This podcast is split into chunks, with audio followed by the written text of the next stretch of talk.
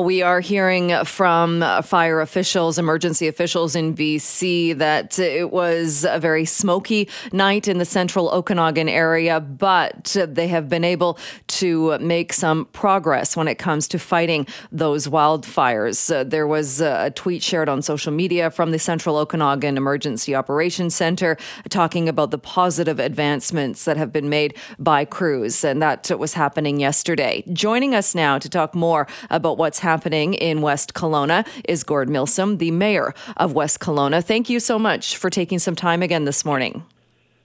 Uh, you're welcome. Uh, thanks for having me on your show. I appreciate it. What is it like there today? Well, well, there's uh, still a lot of a lot of smoke. Can't can't really see the, uh, you know, the the the hillside. So uh, a little cooler, uh, but uh, still a lot of smoke. Um, I had a chance to chat with our fire fire chief, and he indicated that the conditions didn't get any worse overnight.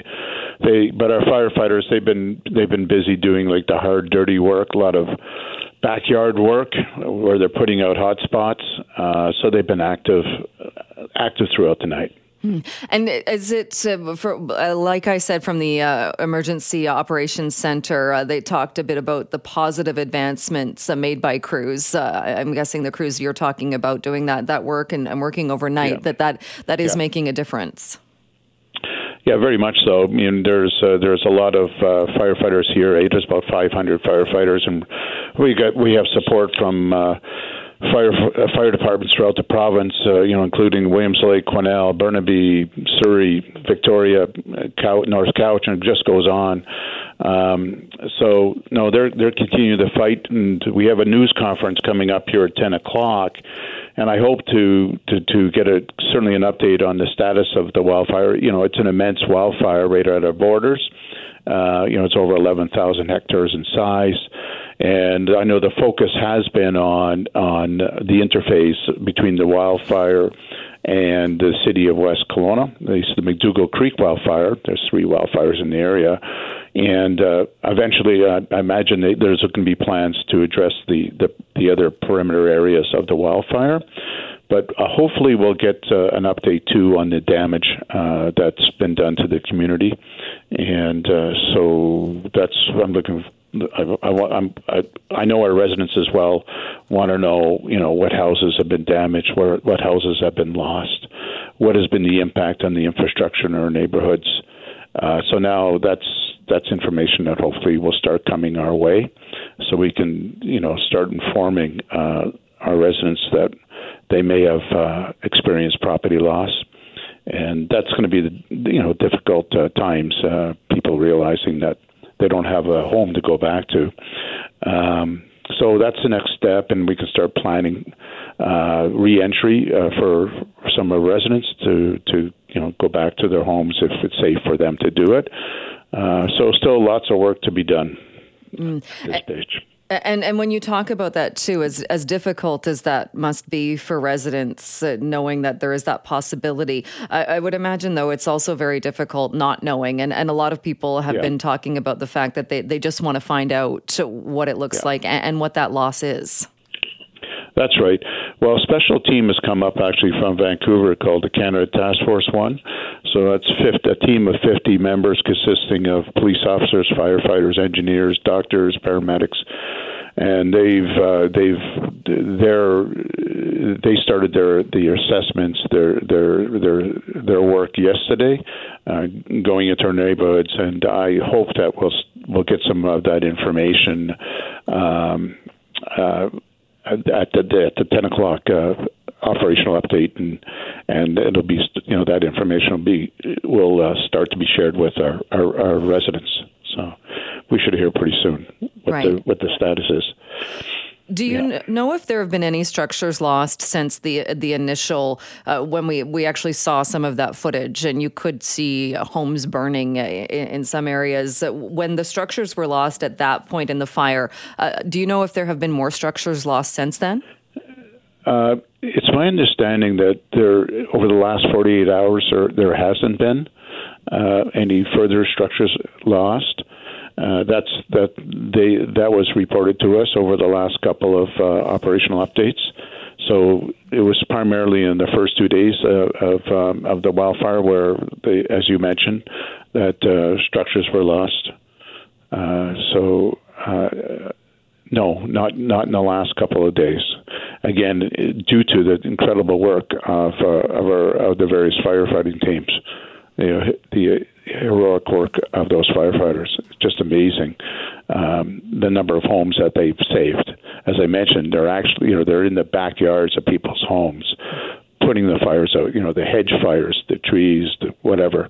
That's that's where the battle is, and uh, they've saved you know so many homes by being there and and uh, going from one backyard to the next, putting out spot fires. It's just amazing.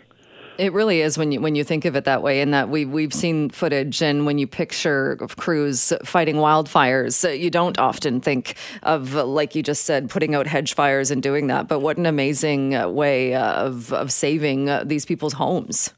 Yeah, yeah, it's just it's been incredible. Yeah, so really proud of our firefighters, proud of uh, BC Wildfire, and again, the community, the support we got from other communities throughout the province has been incredible. Uh, our community has stepped up, you know, in a big way, uh, of bringing bringing food and. Uh, you know, our community members have, have uh, opened up the houses to those in need. Uh, you know, our local Salvation Army, Food Bank, Rotary Club, Lions Club, all kinds of organizations have stepped up to help our uh, our um, our residents, and uh, we really appreciate it. And thanks a lot to folks living in Vancouver for opening up your homes and, and being there for us too. We really appreciate it. And do you have to wait, or will it be at the 10 o'clock news conference, do you think? Or will people get more information? Or is it even, uh, is it too soon to know uh, when the evacuation orders and alerts might be rescinded?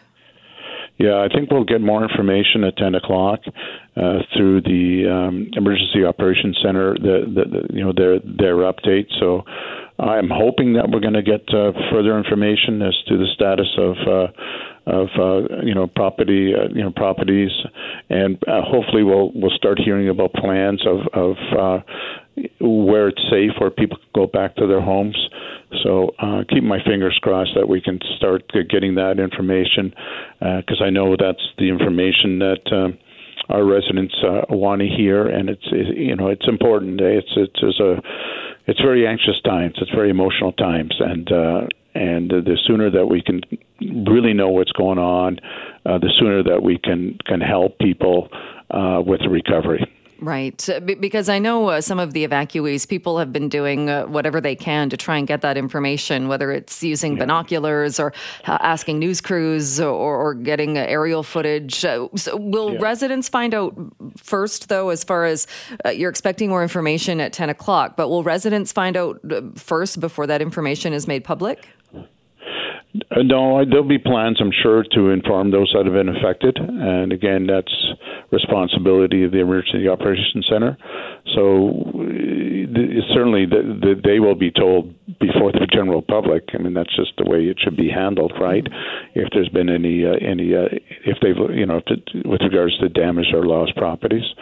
Um, yeah, and uh, in addition to that, uh, we, need to find out, you know, what's the status of water lines, the sewers. There, apparently, in some areas, power poles are down. The natural gas is, you know, lines have been disrupted. Uh, parks have been destroyed. Uh, it just uh, we have to find out what's going on, and that's why it's taken a bit of time to to to be able to provide information because uh, the um, uh, emergency uh, first responders haven't been able to go into those areas to do proper assessments.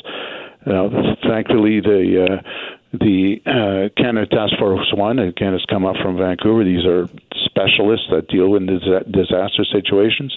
They're in there now uh, doing their assessment, So uh, we we will start getting uh, information that. Uh, that uh, the public will know. Um, not specific information, the specific information will be given to uh, the individual property owners.